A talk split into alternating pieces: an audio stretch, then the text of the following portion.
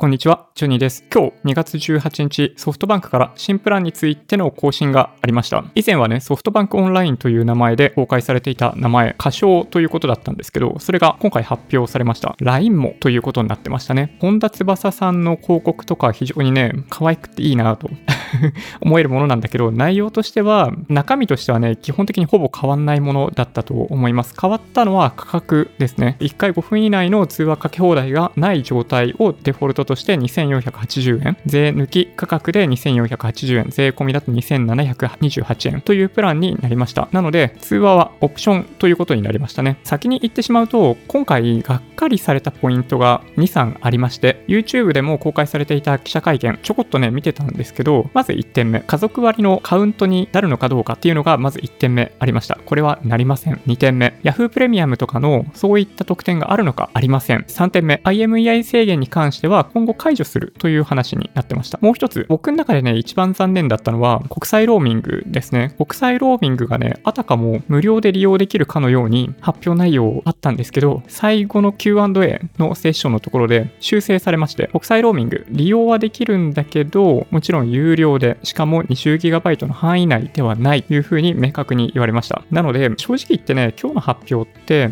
ほぼに追随するための1回5分以内の通話かけ放題を外してして500円値引きをした。それだけでしたね。はい。非常に残念だったといえば残念かな。僕の中ではやっぱね、3キャリアが提供する内容だとしたら、ドコモのアハモ、KDDI の au のポボと同じように、新ブランドではなくソフトバンクブランドとして提供してほしかったっていうのもあります。これは APN の設定とか、プロファイルのインストール動向というところと関わっているので、大きなポイントだったかなと思います。彼ら分かってて、それやっていないので、いかにね、ソフトバンクがその新プランをあんまり競争力が高いものにするっていうことに消極的であるっていうことが本当に見えたなと思いました。はい。まとめとしてね、ご用意した楽天モバイルを含む4キャリアのプラン一覧を見ていくとこんな感じですね。楽天モバイルを比較表に入れてしまうと、すべての面において楽天モバイル強いんですよ。この一番右の列、圧倒的ですよね。なので、楽天モバイルの電波が入るんだったら、楽天モバイル1枚で OK。契約1本で大丈夫。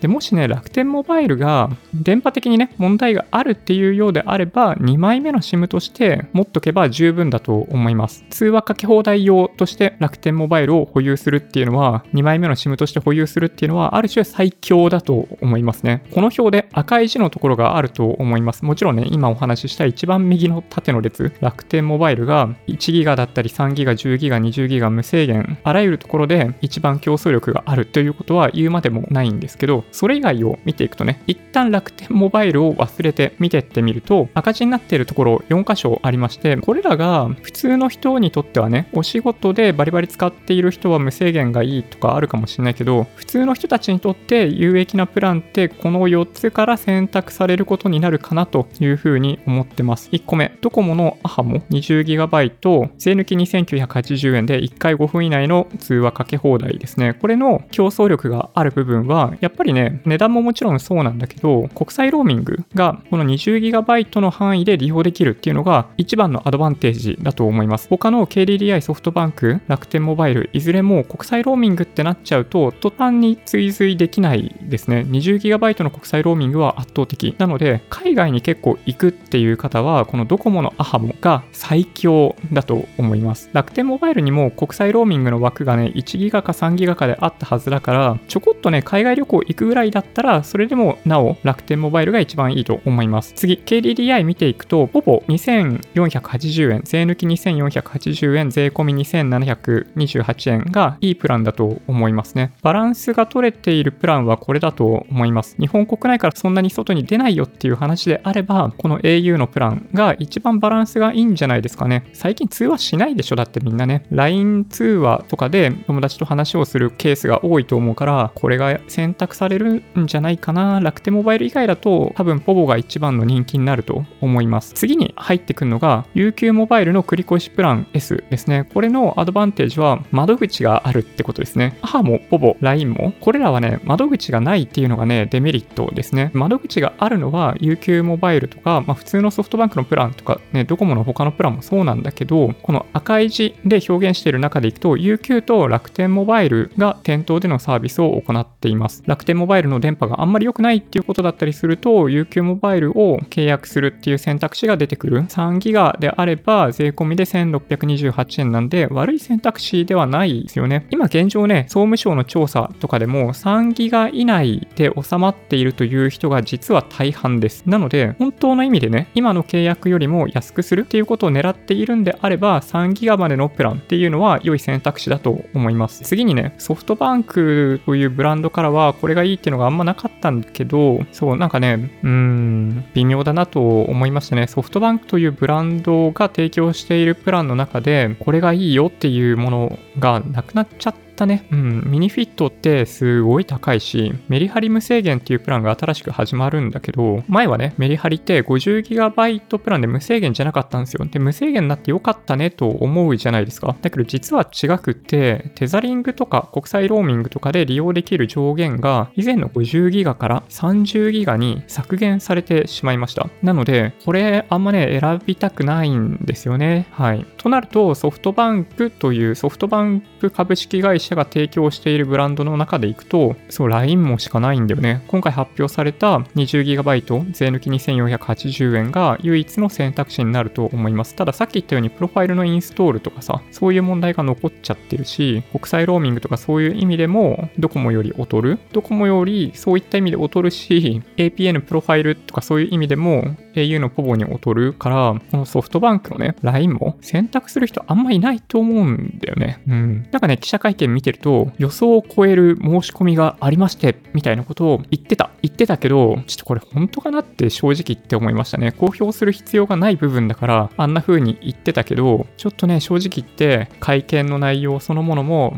微妙だなって思いました。なんかね、常にね、スタンス的には、他のね、記者さんから質問いただいた時にも、ユーザーからの声が大きければ検討していきますみたいな感じで、いや、ほんとなんかね、歯切れが悪かったんだよね。ソフトバンクにはもう一個プランがあるよね。この Y モバイル。これもいろいろあって、シンプル SML っていうことになったんだけど、UQ モバイルと比べると割高に見えるんだよね。これもね、結局なんか微妙な感じになっちゃって。というわけで、これね、縦にね、左からどこも au、ソフトバンク、楽天モバイルとありますけど、ソフトバンクかなり厳しい状況になったなというのが僕の個人的な意見です。さらっとね、今日のプレスリリース見ていきたいと思うんですけど、オンライン専用ブランド LINE も3月17日にサービス開始ということで、2480円に改定されたということが一番強調されてます。ソフトバンク株式会社はオンライン専用ブランドの名称を LINE もとして2021年3月17日にサービスを開始します。なお、LINE もの 4G、5G 共通の料金サービススマホプランは内容を一部改定して提供します。LINE もは楽しい驚きをキーワードとするオンライン専用のブランドです。コミュニケーションアプリ LINE がデータ容量を消費せずに使い放題となる LINE ギガフリーを提供するほか、サービスの契約など全ての手続きがオンライン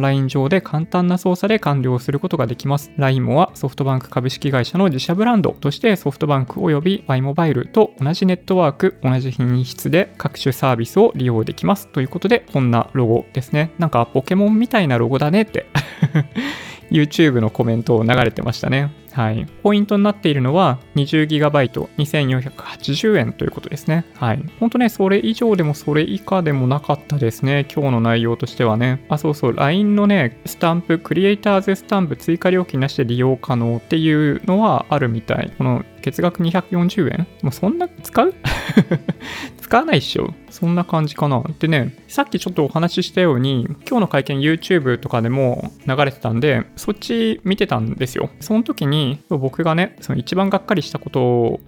お話しします。これもう僕 Twitter でね、言っちゃってるんであれなんだけど、オプションサービス手数料っていうのがあって、2980円がね、2480円になって、この左の通話オプション500円がなくなったその分オプションとして500円で提供してくれる完全に通話かけ放題になるのがさらにプラス1000円で月額1500円。これはわかるんだよね。この中に右上に各種サービス、テザリング、国際ローミング、フィルタリング、緊急通報メール、災害用伝言板ってあるじゃないですか。テザリング丸、特にね、追加料金なしにテザリング使えるんでよかったって思ったんですよ。で、次、国際ローミング丸ってあるじゃないですか。お、やったよと。ソフトバンクはポポができなかった国際ローミングに国こは対応するんだと。20GB の容量の範囲の中で国際ローミング利用できるようにするんだというふうに思ったら、これね、一番左下、これ見える？国際ローミングはご契約より4ヶ月目の末日まではご利用いただけませんというふうに書いてあります。そもそも利用できない。これね、途中でお話ししたように、国際ローミングが利用できるかどうかっていうことで、丸ってつけてんだって。そうだから、あの、お金かかるよって話なんだよね。通話はもちろんね、それはいいかなって思うんですよ。通話しないでしょ、でも、どっちにしてもね、ほとんどの人通話しないだろうから、通話はさ、お金かかっていいんだけど、データ通信も国際ローミングで有料で使用することができるよっていうのを表現して、あれ丸にしてんだって。